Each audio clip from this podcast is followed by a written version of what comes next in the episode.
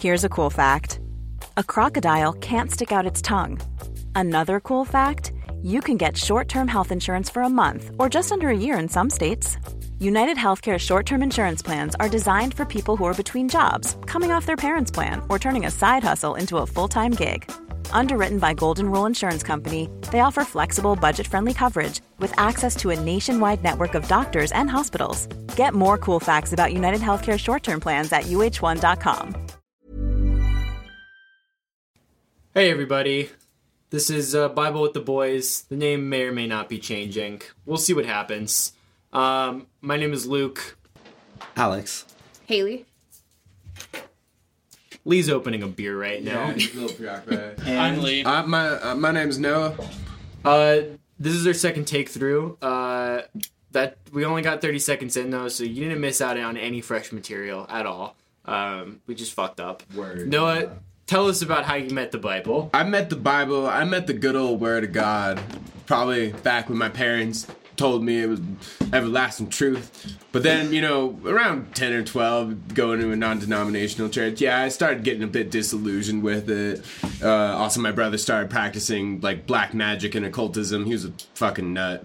Um, you know, so I saw both sides to it. So I definitely, you know, I'm definitely confused on the nature of it, so I- I'm happy to be here. I'm, I'm confused and ignorant and willing to, to say shit and listen to this. I love it. You know, that's that's my that's my angle, y'all. We're all confused and ignorant. What a fantastic introduction. All right, I'm That glad to be here. Glad to that be was so much faster than the last one. All right, so let's uh let's get into this first part of chapter two of Genesis. We've covered chapter one in our last episode. We Set the scene. We we got through the first six days. Curtains pulled. God made a lot of things.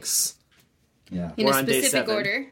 That is very specific order, a very with kinds, And then all of a sudden mixes it up on us. and we're about to have it mixed up on us. Let's uh let's go ahead and go, Alex. Uh, start us off, man. All right. The seventh day. I uh, will be reading out of the King James version, and uh, the King James version has titles for uh, a lot of the sections. The seventh day. Thus the heavens and the earth were finished, and all the host of them. And on the seventh day God ended his work which he had made, and he rested on the seventh day from all his work which he had made. And God blessed the seventh day and sanctified it, because that in it he had rested from all his work which God created and made. These are the generations of the heavens and of the earth when they were created, in the day that the Lord God made the earth and the heavens. And every plant of the field before it was in the earth, and every herb of the field before it grew. For the Lord God had not caused it to rain upon the earth, and there was not a man to till the ground. But there went up a mist from the earth, and watered the whole face of the ground. And the Lord God formed man of the dust on the ground, and breathed into his nostrils the breath of life, and man became a living soul. All right, that's the end of the first section. Very Do we want to hear any alternate uh, translations? I have a couple alternate translations. Um, my Bible is the Message, which was uh, produced in 2002, so it's very, very new. For the, all y'all listening, that's the message. Yes, capital D. Actually, all caps. Y'all better listen. It's kind No of message. kind of a big deal. um, So I do have, nor was there anyone around to work the ground. So kind of making a important distinction between man tilling the earth and anyone tilling the earth because in the last chapter God created man and woman. Yeah, at, at presumably the same time. Um, and that's that kind of segues nicely into a contradiction already. Uh, chapter one, chapter two debate which one's the better story. In chapter one, uh, God makes plants first, and then he makes man. In this chapter, it makes it very, very clear, and no shrub of the field had yet appeared on the earth, and no plant of the field had yet sprung up. Before any plants show up, he makes man. which is not what happens in chapter one. Far from it. He created the plants prior to the animals, so the animals have something. I Yeah, yeah. In in in this one, he kind of refers to it as like the, the the plants wouldn't grow until there was someone to like work the plants. Yeah, someone to wouldn't the animals serve as a natural form of grooming and and, and preservation for nature? Because as it does a lot of the time. Yeah, mine goes as far as to make the distinction that before any grasses or shrubs had sprouted from the ground. So mine goes ahead and says they're there, but they have not sprouted yet. The seed is there, but it has not been cared for or or That's what mine says. moved along in any way. Interesting. Yours says grasses or shrubs. Mm-hmm. Mine says every plant of the field. Yeah. I'm wondering if field could mean Agriculture. Oh, sure, a crop. stuff, a Yeah. crop that you were intentionally growing. Because yeah. I mean, he could have um, first created wild plants. Yeah, and then agriculture comes along after he makes man. Agriculture's been there all along. It's just he needed man to till the earth. It's it's an excusable contradiction. I wouldn't call it like No, it's not smoking gun. yeah. Yeah. It's it's like there it makes sense. That's it. That's the smoking gun right there. It, it makes sense that it's there's no plants and now there's Yeah. man as opposed to there's plants and now there's man. And we discussed earlier, it could be just like a chronological choice of being Yeah. like a different viewpoint, which wouldn't be too surprising in the early parts of the Bible. Definitely, yeah. Yeah, well, and okay, so tell us about tell us about this mud man. Mud. Yeah, so here here at the end, it's it's really interesting a uh, connection across cultures, not very uh, distant cultures, uh, but very interesting nonetheless. Where in the last last two uh, uh, six and seven, it says there went up a mist from the earth and watered the whole face of the ground, and the Lord God formed man of the dust on the ground, and breathed into his nostrils the breath of life and man became a living soul. And so, if there's a mist coming up from the earth, raining back down on this uh, on the on the face of the ground, is getting everything wet down there. And God, it says that the Lord God formed man of the dust on the ground. So dust plus water is mud. Um, so He made man of mud, according to this story, and breathed life into him through his nostrils. Well, in in Greek mythology, the, the, the creation story for mankind is the Titan Prometheus, who he was he was he was given the task of creating uh, man out of uh, out of clay. So he made him out of clay, and uh, he made him uh, much too crafty for uh, Zeus's uh, Zeus's pleasing, and so Zeus was not happy with him, and he chained him to a rock for I think eagles to pick out his uh, entrails. Zeus never seemed to have a good day, man. That dude ruled like everything, controlled lightning. He was always pissed about something. Mm-hmm. Some people just can't be happy, folks. And I think in that story, it was uh, the Athena, the god, of, the god of wisdom and war, that breathed br- uh, breathes life into into man. Just an interesting. Uh, Very similar. That is that is really Super interesting. similar. yeah. Yeah, I do also talk about the holy day on the seventh day for a minute. Because we are going to see that ingrained in American culture. Big time. Yeah, I mean, Supreme Court cases will go through where the holy day can be a different day, and the Supreme Court strikes those down. So it's just really interesting that, and worth noting to me that, like, you know, the seventh day is the holy day, and, and we still live by that today. Yeah. And people have a different seventh day, but we stay, everyone's got a seventh day. A whole 2020 Yeah. years later, we still live by that. Also, the fact it's 2020, dude. Honestly. It's 2020, dude, and I, I correct me if I'm wrong, but I believe the whole reason that it's 2020 right now is all because of this book, right? It's Christianity. Well, no yeah. spoilers. Okay? No, it's because the Earth was created created 2020 years ago. Oh, dude, I forget that. I'm sorry. Be careful with those spoilers. Okay, so. No spoiler has been put, put in effect. Um, yeah, so the seventh day is made. God God makes everything, and then he takes a break day, which you know, he's God. I guess he's allowed to. Like that's not against the rules. There's Yeah, yeah. Yeah, but we don't necessarily have to have it where I can't get mail on Sundays. Yeah, and my wonder was you're a little bitter. I like getting mail on Sunday.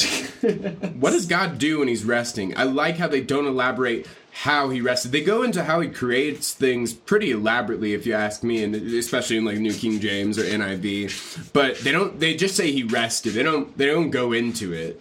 Yeah, Yeah. it's kind of strange to What does God do? imply that a divine and all powerful being would need to A fourth or would yeah. want to at all rest. Well, Yeah. I kind of was thinking that Yeah. maybe maybe from a like a perspective of somebody who who reads this like everything God is doing is not for himself, it's for us. It makes sense that he would feel like we need a day to rest. Yeah, but it says because on it he rested from all the work of creating that he had done. It wasn't for us. It was because he rested from his work. Okay. Maybe the only reason he ever rested was it was the only way to create a precedent that we need to rest once a day every week. He did create us in his image. So if his image is resting on the seventh day, we too need to rest. Does on the that seventh- mean God needs eight hours of sleep too?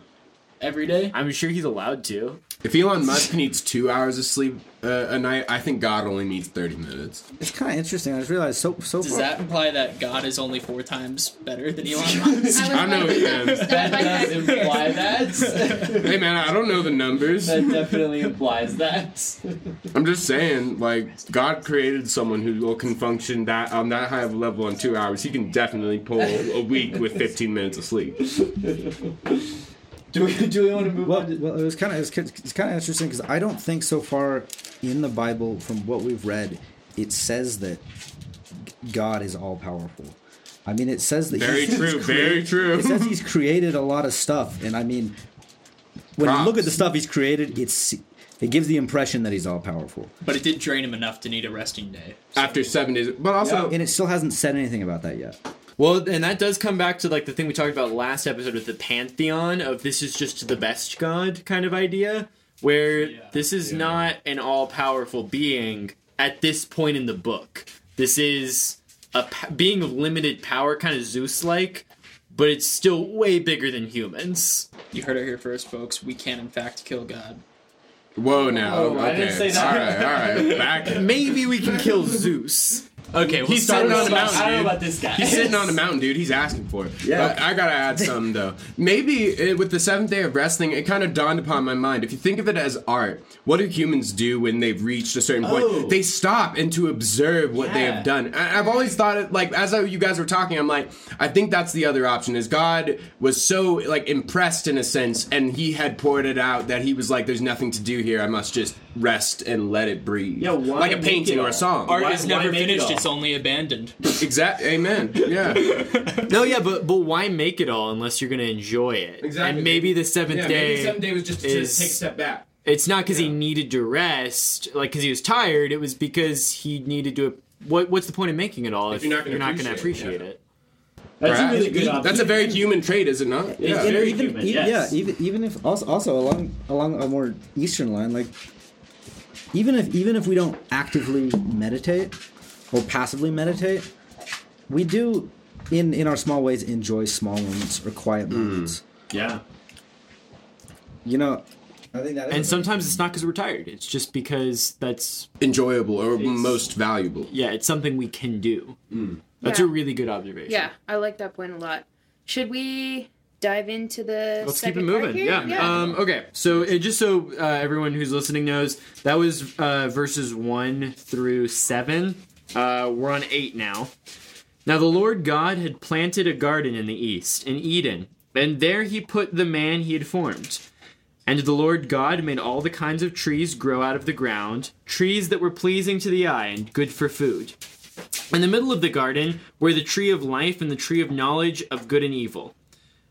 A river watering the garden flowed from Eden.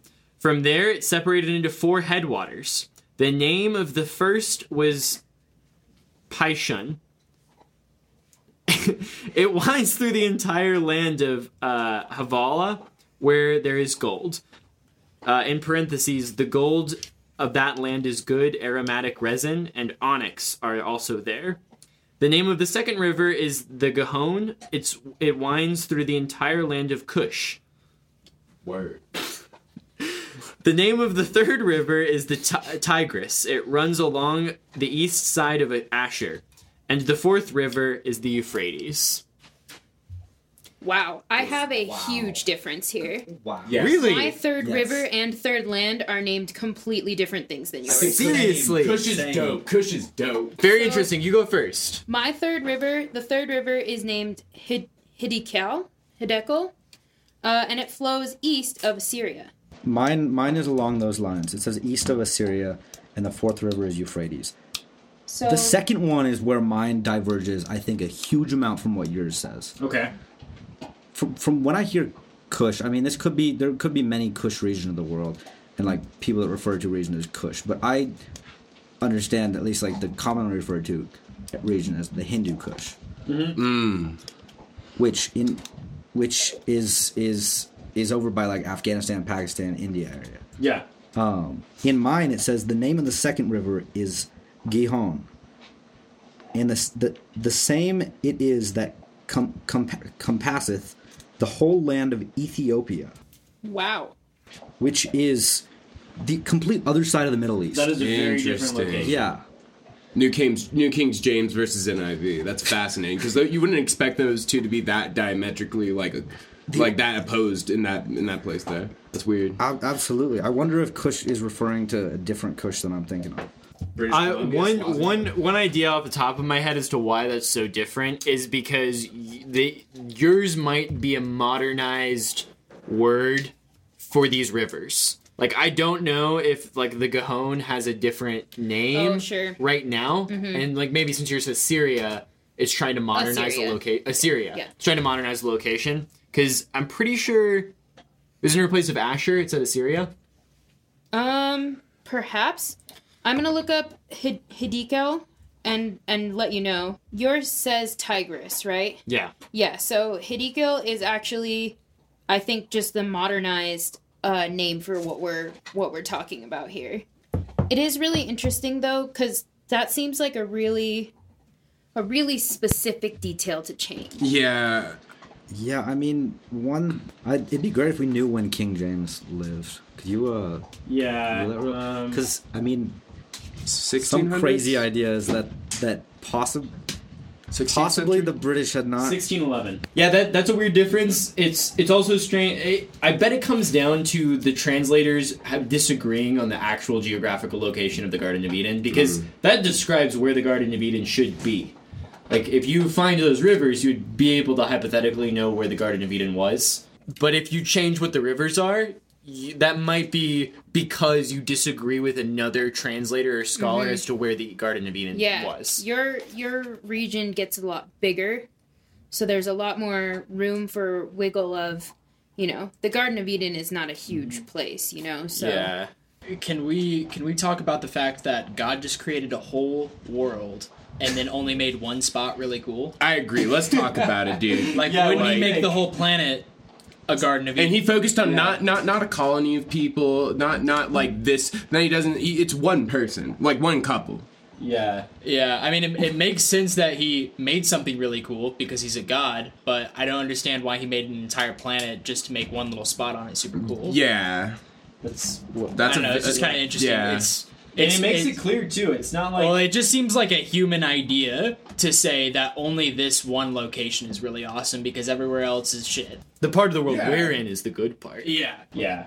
When if a god created the world, or when God created the world, you would think his his original plan would be to make the entire world a Garden of Eden.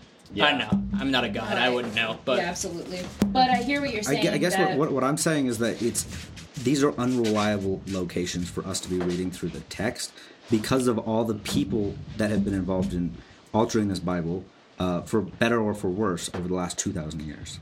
Sure, but uh, this part of the Bible, if it was altered at some point, there is an original version of this somewhere down the line of history that has a geographical location that this place was. Even if these rivers have been changed, at one point they were the right rivers listed in the text or in the oral tradition. Well, to me, it sounds, and this is my uh, not only relatively uneducated about the Bible opinion, but also my skeptical opinion of it sounds very El Dorado y to me. It does. Oh. Oh yeah, there's a city of gold, and this is where it was, but it's not there anymore. People have looked. And oh, onyx. maybe it's here actually, or there. Yeah. It just sounds mythical. Ul- yeah, ultimately it's just saying like the Indus River Valley. yeah, this, it, this area is where it, it just sounds from. like a standard end all be all statement. Like, oh, this was the best place. We don't have it anymore because we fucked up, or this happened, or that happened. yeah. We did have the best, but now we don't anymore. Atlantis, yeah. the best did exist at one point. Yeah. Okay, and before before we move on to the next part, let's talk about the fact that uh, in the middle of the garden, where the tree of life, where, where the tree of life and the tree of knowledge of good and evil. Oh boy. Let's make a note that there are Oh, boy. two trees. There's a tree of life and a tree of knowledge of good and evil. All right, Alex, take it away. Okay, the next section will be 15 to 18. Man to care for the garden. And the Lord God took the man and put him into the Garden of Eden to dress it and keep it. And the Lord God commanded the man, saying, Of every tree of the garden thou mayest freely eat, but of the tree of the knowledge of good and evil thou shalt not eat it. Eat of it.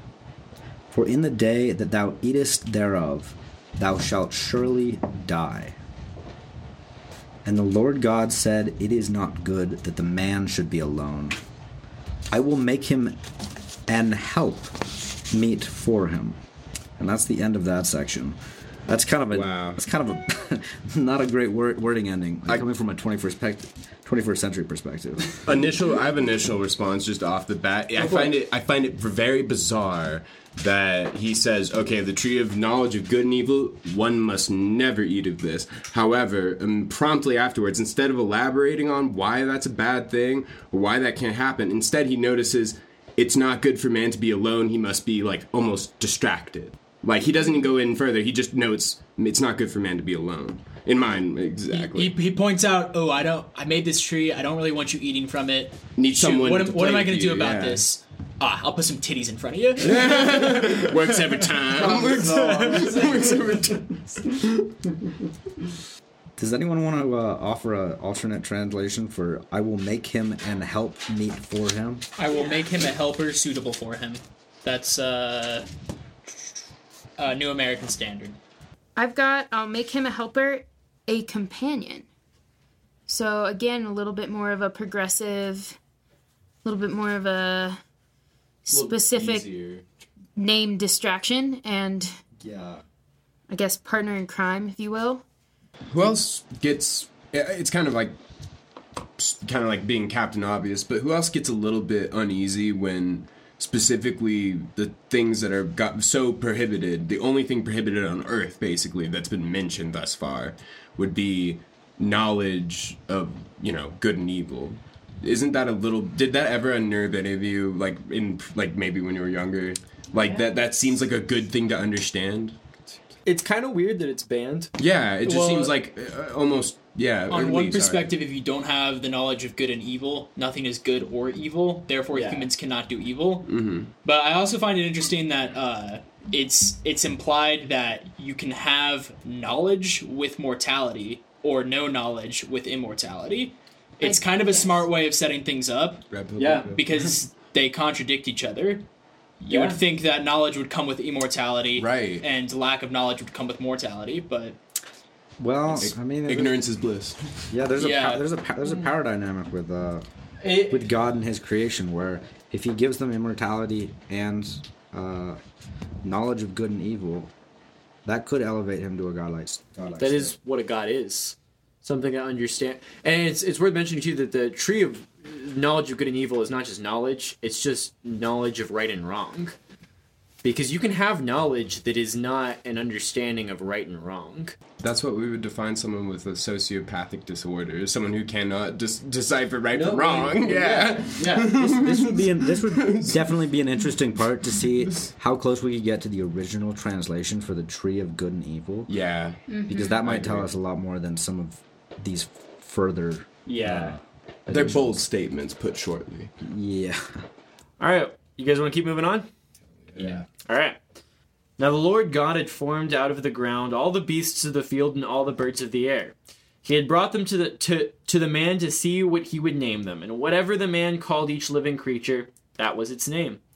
So the man gave names to all the livestock, the birds of the air, and the beasts of the field. But for Adam, no suitable helper was found. Do we want to just keep on going? Because that is a section, but I feel like that's, That's- a bit of a yeah, cliffhanger. yeah, so the Lord God caused the man to fall into a deep sleep, and while he was sleeping, he took one of the man's ribs and closed up the place with flesh. And the Lord God made a woman from the rib. He had taken out the man. Uh, he had taken out of the man and brought her to the man. The man said, "This is now my bones of my bones and flesh of my flesh. She shall be called woman, for she was taken out of the man." Uncool. Unconsensual surgery is never cool. I don't care he what. asked for it. Uh, did he though? I mean, he asked for a partner, but I don't think he agreed to getting it. Like literally, I, what I find fascinating about both of our versions, the NIV, it basically describes surgery. Literally describes her Like like he opened up him and took a rib and he closed it up with flesh. Like, yeah. Is there a difference for anyone else? Is it Yeah, pretty explicit with like the fact that the rib was removed through the flesh? I found that very interesting that he was very Um, specific about that. Mine goes as far as to say it removed one of the he removed one of the ribs and replaced it with flesh. It doesn't specifically say he opened the man up, took the rib out. The surgical description, as you're saying. Um, also, I thought it was interesting that normally this is a pretty progressive translation, but um, mine actually says God then used the rib that he had taken from the man to make woman, and he presented her to the man. Which, like, for the language that this Bible has been using so far, that seems like a step back in terms of progressiveness. I, I could see that, but also I could see like in the text of like translating to a Bible, like being like very pragmatic of like I present to you my friend or I present to you this person. But I get how you can see that for sure. Like I, I don't know, for some reason I feel like it's like such ancient shit that they're just like I think yeah. Now, I now that I think about it, if I was being Yeah. presented to somebody and yeah, that, and someone that's said, "I present to you my friend Haley," that would be okay. I would be fine with that. But it's like, but if somebody else was telling the story, and he said, and then Luke presented Haley to Lee, to me that's a more possessive connotation. I can see I, that. I agree. totally. I definitely think this was a time before consent. Yeah, no, uh, probably not a philosophy. God, God literally stole this man's organs. Yeah, but that, while, while he was asleep, nonetheless. But while we he was haven't we haven't eaten from the tree of knowledge yet, so We don't know if that's good. or there is no bad. good and evil. this isn't wrong necessarily. God might know it's wrong, but we certainly don't, and we certainly can't be Yeah. held accountable for it either because we don't know. Red pill all Yeah. the way. Red. Uh, to me, most of this, uh, I don't know, it comes off as sort of unnecessary flavor text because we literally just read an entire page of God creating a bunch of things from nothing, and then now he's apparently got to do surgery on Adam to create a woman. Like a magic, Well, trick, like a It, parlor it trick. comes off as flavor text to show that man and woman are of the same thing and better than all of the animals. It just Yeah. Yes, but there's actually kind of an interesting thing that Luke and I were talking about before this, Yeah. where apparently the tr- is it from Hebrew?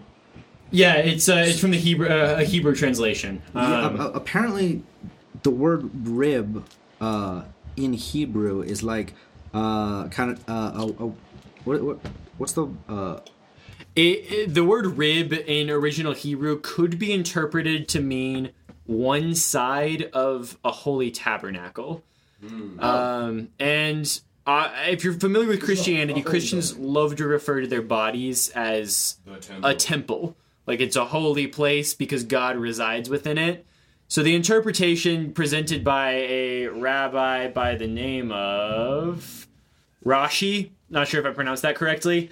The idea is that uh, to to prevent the contradiction of man and woman being created, created at the same time in chapter one and at different times in chapter two, is that um, in chapter two the uh, God rem- God splits man. Man and woman are of one body in chapter one. It's an androgynous uh, creation. In fact, it's called I think the androgyne theory. Interesting. Yet they still refer to it as man, and when they separate them, they still refer to man and woman.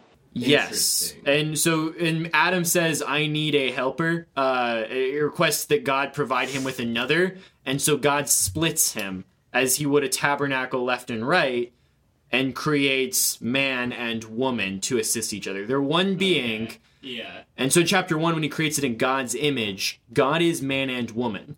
So he creates a man and a woman in one. and then in chapter two, man and woman want to be separate, so God splits them. Interesting. So, like the depict the like classical depiction of say like Baphomet would also be in si- si- uh, minus the animal parts, still kind of in the image of God minus the animal parts because you know it's like part man, part woman, like at the same time. So because he's an angel still, so even the angels are also kind of like.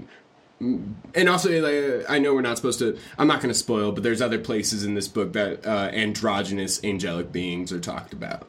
Yeah, um, androgyny is like a weirdly angelic idea, but that's that's just one theory as to why the the rib story even happens because it's kind of weird.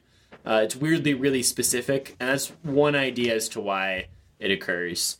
Um, I wrote down found within the Genesis Rabbah. Not sure how you pronounce it, but it's kind of like a hadith for uh, Jewish uh, scholars, uh, and it was a s- Jewish rabbi named uh, Rashi, R A S H I. But it's just a theory to help explain why that occurs. The first marriage. Therefore shall a man leave his father and his mother, and shall cleave unto his wife, and they shall be one flesh. And they were both naked, the man and his wife, and were not ashamed. The end of chapter 2. What a oh, okay, yeah. All right. Um, yeah, it's uh, yeah. Uh, yeah, I mean, it, We've heard it so many times at so many weddings. I'm sorry. Hell, they. I think they even say it at some funerals sometimes. There's not well. much. Yeah, that'd be. I don't know if you. I mean, if a couple too. dies, Oh, I mean, okay. like at the same time, car wreck, it's real massacre. Okay. Like and and say like the kid dies too. So like the you know the people, the guy at the front's like you know like from, from ashes to ashes, from dust to dust. You know like blah blah blah. You know it's all, all the same. Okay. It might make the parents cry, but it's a funeral. Yeah. Or a wedding. You're supposed to. yeah. Yeah, I mean, basically, it just uses this part of the story to justify why marriage is the way it is. So early seems- on it too. seems- Like buy a gra- guy a drink first. It it Chapter two. It- It's also one of the. It's like the the second rule that's mandated in the Bible, other than to not eat from the tree of uh, good and evil. That's the second rule. They shall cleave unto he shall cleave unto his wife, and they shall be one flesh. Yeah, so not only should they be, be together, they should be they should act as one, which kind of is a reflection of the androgynous god that you were speaking of a second hmm. ago. Like a Yeah. heterosexual sex is like creating that androgynous being almost. it's- That's the impression I get. So he's like, Yeah. I separated To you unite, guys, I separated you guys so you guys could have companionship, but you need to act together and work together. Yeah, as though you were one body. Yeah, an interesting part of the message is that normally in a chunk of text like this, it seems like it would be uh, at least a little bit different. It's remarkably similar to that. I think also in Yeah. the in the last in the last section when it was talking about uh, he took out one of his ribs and closed up the flesh instead thereof. That seemed to be pretty across the board for at least us fours. I'm not sure about yours, Lee. Yeah. Yeah. very similar remarkably similar and sometimes this my the message will make an attempt to like use smaller words or words that we use a little bit more colloquially just to like help the message across. Um and i mean none of those words are ridiculously complex but it's remarkably similar which i just think is an oddity given that they haven't spared any any ideas from being a little bit progressified or at least simplified in some way Yeah, I'm surprised they didn't take that opportunity to make wo- a woman sound more equivalent to a man because it makes it very clear in that Yeah, part of the Bible that the woman came from the man. The man came first, which is I, I would have thought that that translation would have taken the opportunity to like to fix put- that. Yeah. But that transition is nicely into our next part. Uh, this is the part of the Bible where the story of Lilith comes up. And Lilith, if you don't know, is supposedly the first wife of uh, Adam. And it was when you say supposedly, like like where does most of this Lilith stuff come from? it's it's pretty much just Jewish folklore. It's uh we'll talk about the history of Lilith, but the general story is that to reconcile the contradiction of uh, man and woman being created at the same time in chapter one and at different times in chapter two. The idea is that Lilith was the first wife of Adam, the one that was created at the same time as man and thus equal. And Eve is the woman that was created from the rib of Adam in chapter 2 and thus subservient. That's much more sexist now that you in that circumstance. That's Well, but I don't know the way the way that comes off to me is, uh, Eve was created to Adam to be Adam's love because they are the same person and were meant to act as the same person. Yeah. Whereas Lilith was created in respect that all the other animals God created also had another, implying Yeah. that animals don't have love and that originally man was not meant to have love, but then God realized the man needs love. And That's an interesting interpretation that, of that. yeah. I like that. That's I, I usually take away that there was at one point a, an equal to man, and that Eve was not equal by nature of her creation. But we'll ju- let's jump into who Lilith is. Uh, so the history of Lilith is what's up? I mean, they the, both both women could be the same women. Even even names, uh, yeah. well, even Lilith could be like different faces of the exact same woman, where Lilith is closer to the natural woman, the uninhibited, Yeah. wild woman. Uh, Eve is the helper of of Adam. There's a poem I ran into that was uh, along that vein. The idea that um, Lilith was created of the sky while Adam was created of the earth. And thus they were both equal but in different ways. But because part of Lilith's duties was to help Adam of the earth, she eventually forgot that she was created of the sky and kind of became Eve. Uh, uh, like a, like, n- Wow. forgot that she was an equal and realized and and kind of adopted like subservience of being Adam's possession rather than like of her own creation. and that totally goes with like very other ancient society like Sumerian all that. They have like a uh, a sky god, earth god kind of thing, like Yes, sun yeah. god, moon god, kind of that whole dichotomy. Um, that's Yeah. interesting that it's kind of like latent like that, and it's Well, within th- Jewish that was that was a pretty modern poem. Like it was written kind of recently, but it is reflective I can- of like can the totally same ideas. though. Does that imply that it's saying it's woman's fault for being oppressed for most of time? It does imply that, or that Adam brainwashed her. oppressed. Yeah, but let's uh, let's talk about let's talk about the history of Lilith. Uh, First, do you want to kind of go into the the mention of Lilith in the Bible? Yeah, no, yeah, no. I'm gonna go through wh- where she is first mentioned and how she kind of eh, eh, where we are today. But can I could I read that Isaiah Isaiah piece? yeah, absolutely. Um, so uh, before we read it, it's this is the only time Lilith is mentioned in the Bible at all. Um, she is not really part of Scripture other than this. So go ahead and uh, Yeah, Take so, it away. so so most of what Luke just said, he referred to it as Jew, Jewish folklore. Another way to think of it is like oral tradition. Like there's not much. If, you, if you're an evidence person, there's probably not a huge a huge wealth of evidence from the same time as the Bible on Lilith. yeah, Really, just this verse. yeah, All right, I know we normally wouldn't jump ahead, but this is kind of topical. yeah. Uh, Isaiah 34. Her nobles shall be no more, nor shall kings be pro- proclaimed there. All her princes are gone. Her castles shall, shall be overgrown with thorns, her fortresses with thistles and briars. She shall become an abode for jackals and a haunt for ostriches. Wildcats shall meet with desert beasts, satyrs shall call to one another. There shall the Lilith repose, and find for herself a place to rest. There the hoot owl shall nest and lay egg- eggs, hatch them out, and gather them in her shadow. There shall the kites assemble. None shall be missing its mate. Look in the book of the Lord and read. None of these shall be lacking. For the mouth of the Lord has ordered it, and his spirit shall gather them here. It is he who casts the lot for them, and with his hands he marks off their shares of her.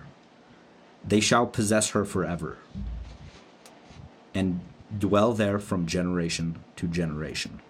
And that's the end of that. First impression, I would kind of say it's. It almost sounds like it's describing a woman who doesn't want to be married.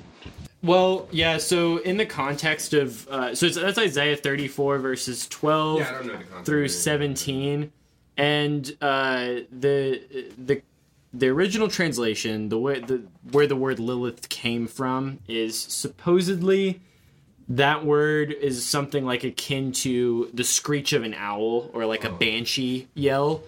Um, but Lilith was put in place of it uh, for an unknown reason, and I think um, I think the, the, the, the first part and then the middle part they really help set the scene for I guess the type of the type of creature that Lilith is, what her setting is. Uh, the last part it get it got a little bit convoluted for me to understand on the first go through. yeah, Do you want to do you want to read through that last like part after it talks about the owls? Yeah. Look in the book of the Lord and read. No one of these shall be lacking, for the mouth of the Lord has ordered it, and his spirit shall gather there, them there.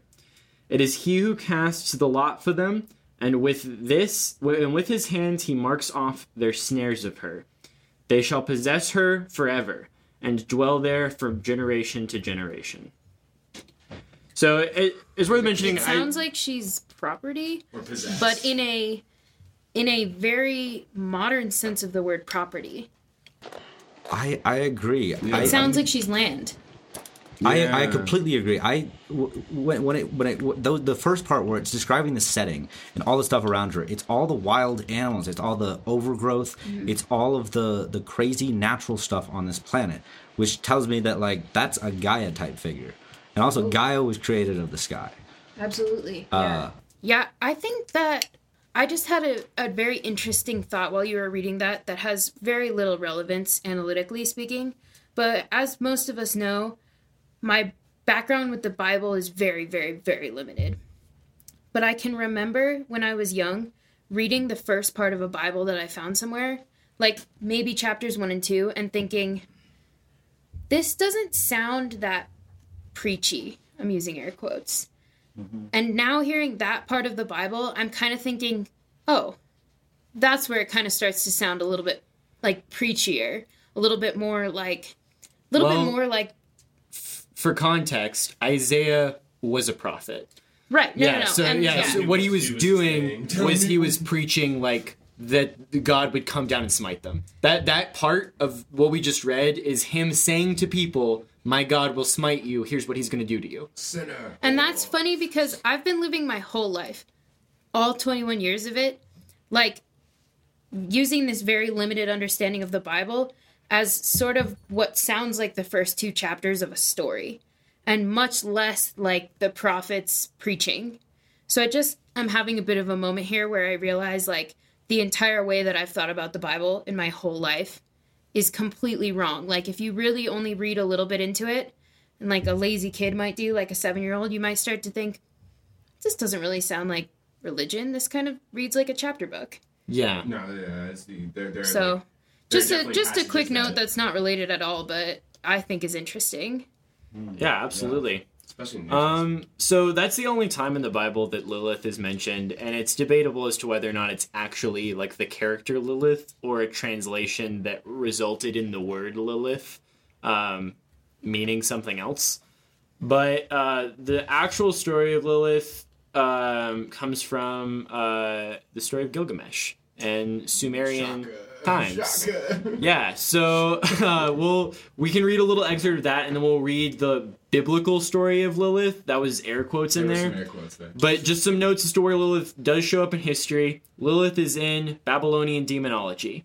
Lilith is mentioned in the Sumerians' king list, which dates to 2400 BCE, um, and is stated as the father, uh, the who, the mother of the father of Gilgamesh. So Gilgamesh's grandmommy. Hell of a grandma. Yeah. Uh, Just like my grandma. Gat, gutsy gal. Lilith uh, lives in the Halupu tree in the Epic of Gilgamesh. Uh, Lilith is in the book of Isaiah, which we just read the quote from. Lilith is in the Zohar, which is uh, part of Jewish mysticism. It's a book. It's kind of like a second Bible ish written in the 12th century in Spain.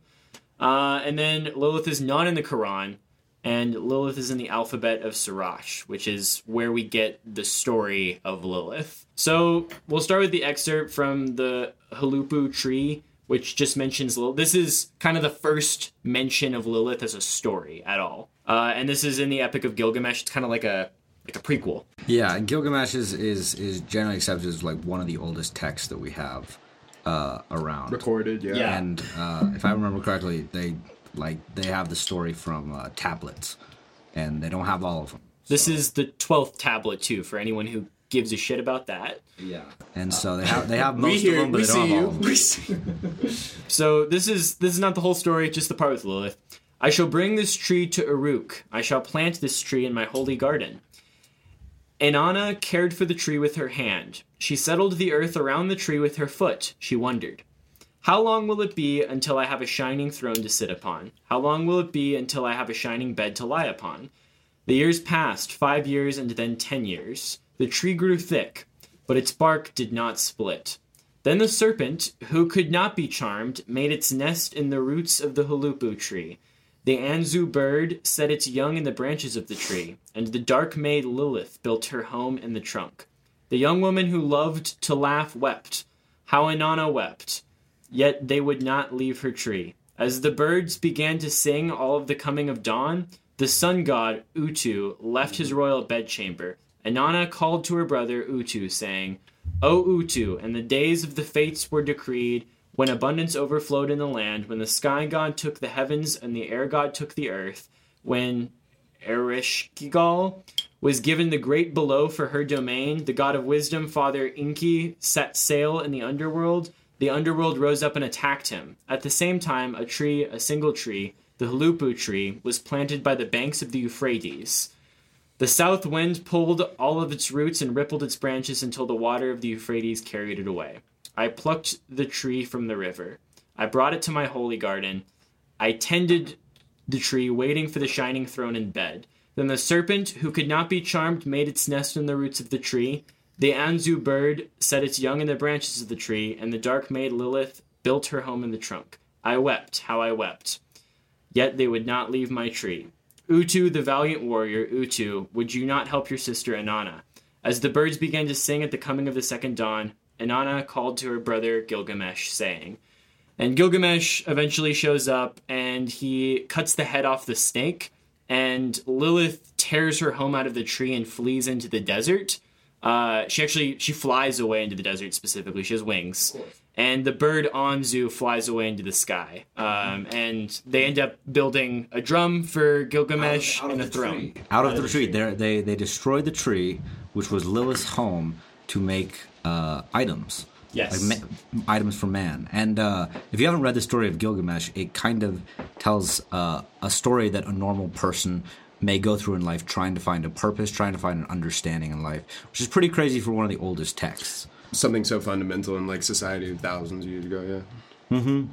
And uh, one one part that's also really interesting with the parallel with the part that we read in the Bible is that once again Lilith is described as surrounded by animals. The two times that it mentioned her, it describes the animals that she was with Yeah. within within the trunk. Yeah. In a lot of occultist practice it's weird because i kept it kept sounding familiar i don't think it's actually called lilith specifically but there is a demon a female demon Yes. of sorts that is always no matter which side of occultism there's always like a demon or entity of sorts that is female encapsulates nature Eh, one- some traditions Yeah. call it mother nature but uh, those depictions are more like benevolent when it's kind of like fairy tales you know what i mean like the Oh, yeah. originals always tend to be much more dark Uh, yeah, after we read um, the alphabet of Sirach, we'll talk about how Lilith is in some cases a demon because she is. like an int- a, a goddess. A, uh, well, I mean, it depends on what you can consider that because there are jinns, demons, gods, and god demigods. You know, like depending Yeah. on what the culture refers to it as, really. But yeah, so uh, the alphabet of Sirach is the story of Lilith, and we'll read through that really quickly, and then this is, I think, what we can talk about because there's a lot of material here. This is like this is kind of a retcon to what we just read,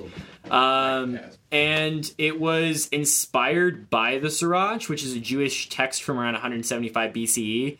uh, which is just kind of like a collection of ethical teachings and like wisdom, proverbs, so to speak. It's well, I guess I'll save that spoiler, but it dates to 700 CE and it has an anonymous author. So it's of questionable integrity. I don't think people back then. That's what I found too. Lester Q. Solomon, uh, Dead Sea. People didn't sign their names on things back there. It just wasn't culturally in Yeah. in vogue. They just didn't really. I guess ego hadn't grown that big enough to where people wanted to be like, yeah, I want people in the future to know like I wrote this because they were at the beginning of it, man. They, Yeah. didn't, they didn't know that. But then again, we also have a lot of books in the Bible that are named after people. Word. Yeah.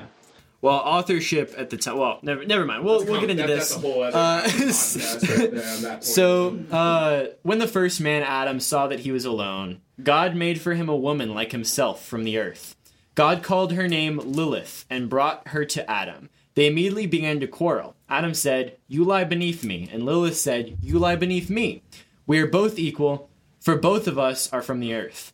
And they would not listen to one another. As soon as Lilith saw this, she uttered the divine, uh, in some translations, ineffable, name and flew up into the air and fled. Adam began to pray before his Creator, saying, Master of the universe, the woman that you have given me has fled.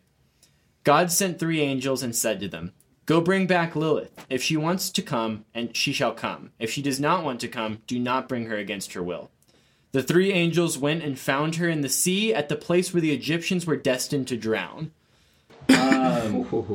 There were uh, there they grabbed her and said to her, "If you will go with us, well, uh, well and good. But if you will not, we will drown you in this sea." Lilith said to them, "My friends, I know God only created me to weaken infants when they are of eight days old. From the day of child is from the day a child is born until the eighth day, I have dominion over that child." And from the eighth day onward, I have no dominion over him if he is a boy. But if a girl, I rule over him for twelve days. Her for twelve days. They said, We won't let you go until you accept upon yourself that each day 100 of your children will die. And she accepted it. That is why 100 demons die every day. They would not leave her alone until she swore to them, In any place that I see you or your names on in an amulet, you will have no dominion over that child. They left her, and she is Lilith, who weakens the children of men. Wow. People still I call am upon it left for- I- with. I- I- sorry. No, please. Uh, it was just uh, yeah, I've like heard utterances of something like that, and I did know it had to do with some like children or whatever. Typically, female spirits, like female demons, throughout that are particularly like gruesome in general. What about to say? Oh, I'm just left with like many questions and uncertainties around this entire thing. Me too. I'm really floored by that text, and I feel like you should give any background on it if you know any. Yeah. Yeah. Any more background? It's a wild one. It's called uh, the Alphabet of Sirach, uh, and the specific section is 23A through B. Uh, inspired by the Sirach, it's a Jewish text from 175 So inspired by the BCE. Sriracha, is that a group of people? The Sirach is a uh, Jewish collection of like ethical teachings and wisdom, kind of like a Proverbs situation. Um, this is the catch. It's widely accepted to be a satire. Oh, Most people believe that this entire text, including the story, is a joke. Okay, because I was hearing that, and I, of course, I would need to read through it a couple times to really get what it's saying. But Yeah. it sounded ridiculous. It's yeah. For most people, uh, most scholars think that this text is a joke meant for rabbis to kind of laugh at.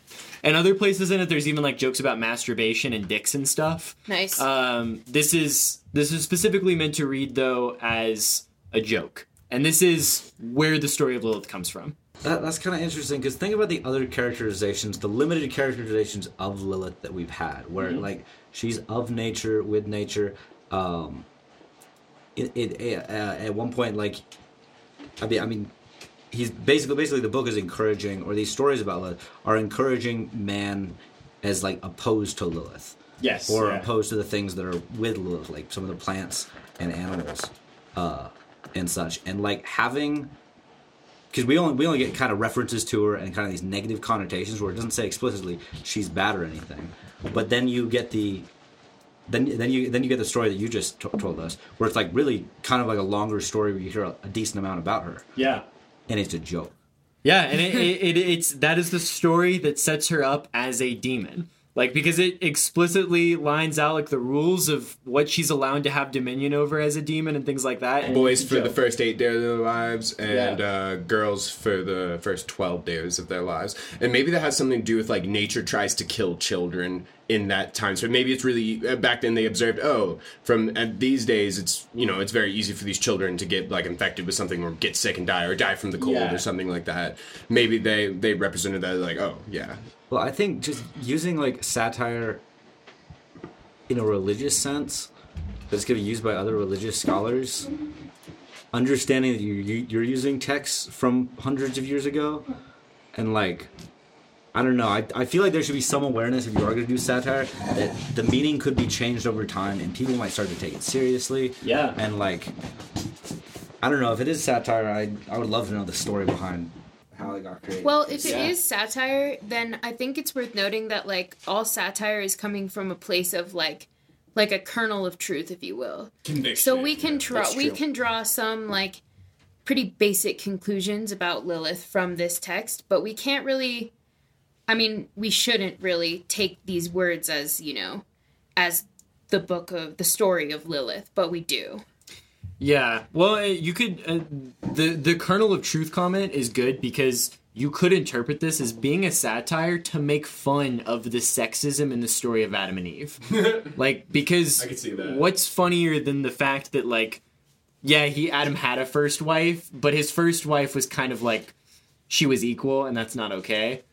more alpha female. It is- more alpha female. certainly really interesting like if that is the satire that's presented that implies a whole whole slew of things like relating to the idea that like as far back as this text we understood that to some degree this idea of man and woman being equal was misunderstood if not wrong Yeah, yeah. That one. So one thing I noticed too is that God specifically mandates that the angels shall Yes. leave her be. Yeah. If she does not want to come, she doesn't have to. And then the angels decide to say, "You come with us, or we drown you." The angels explicitly don't do what God says.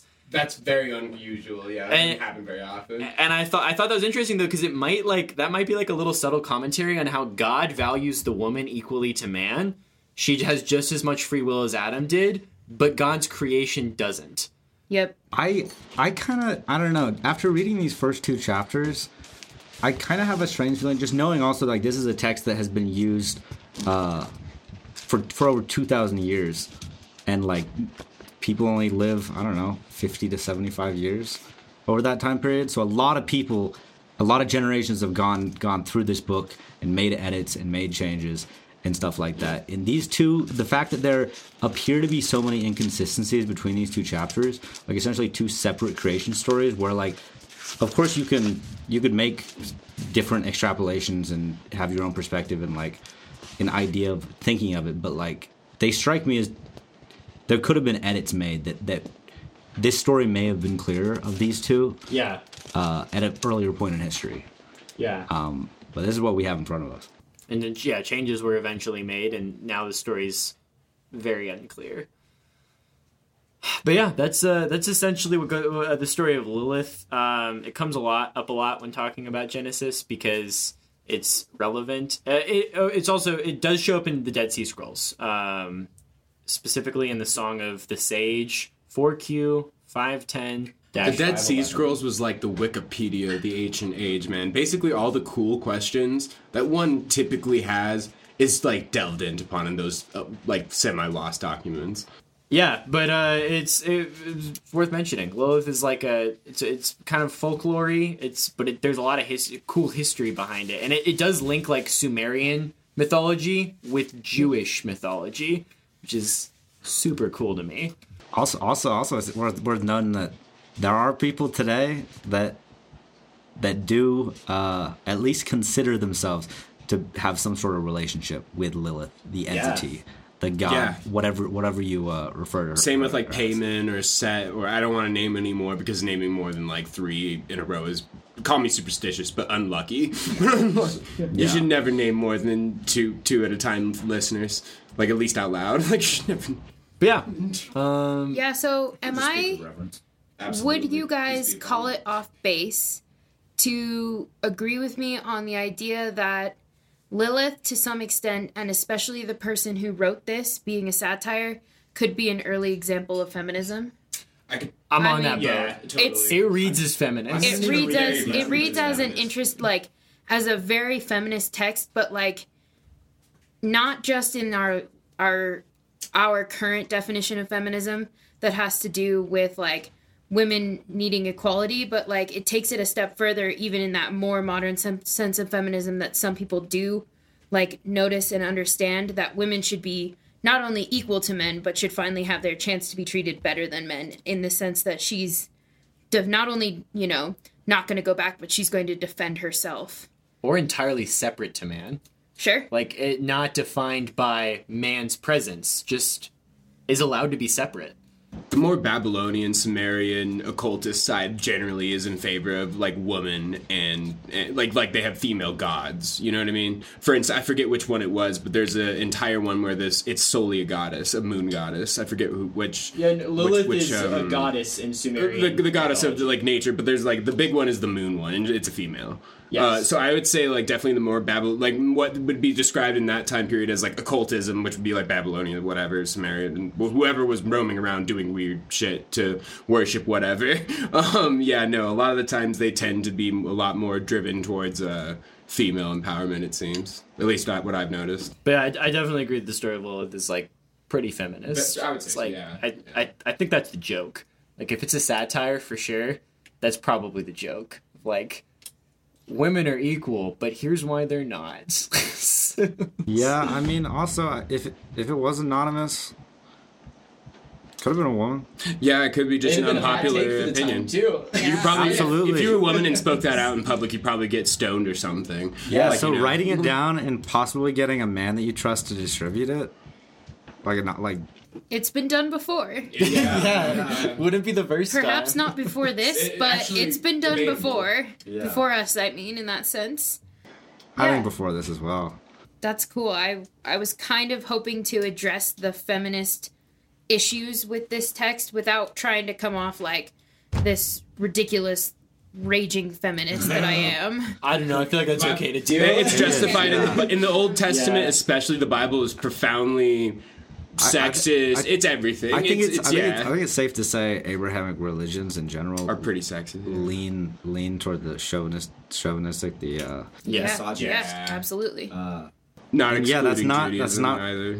not necessarily the case when you look back at some of these older religions like like you said like the Mesopotamian civilizations like Inanna. like the Greek Yeah. Greek civilizations I mean at least in, the, in their mythology I mean, they again- had- they had man and, men and women As Yeah. you brought up, interestingly enough, even though it's been thousands of years, just same with this book, peop, some people still do claim they have a personal relationship with these entities, like of such.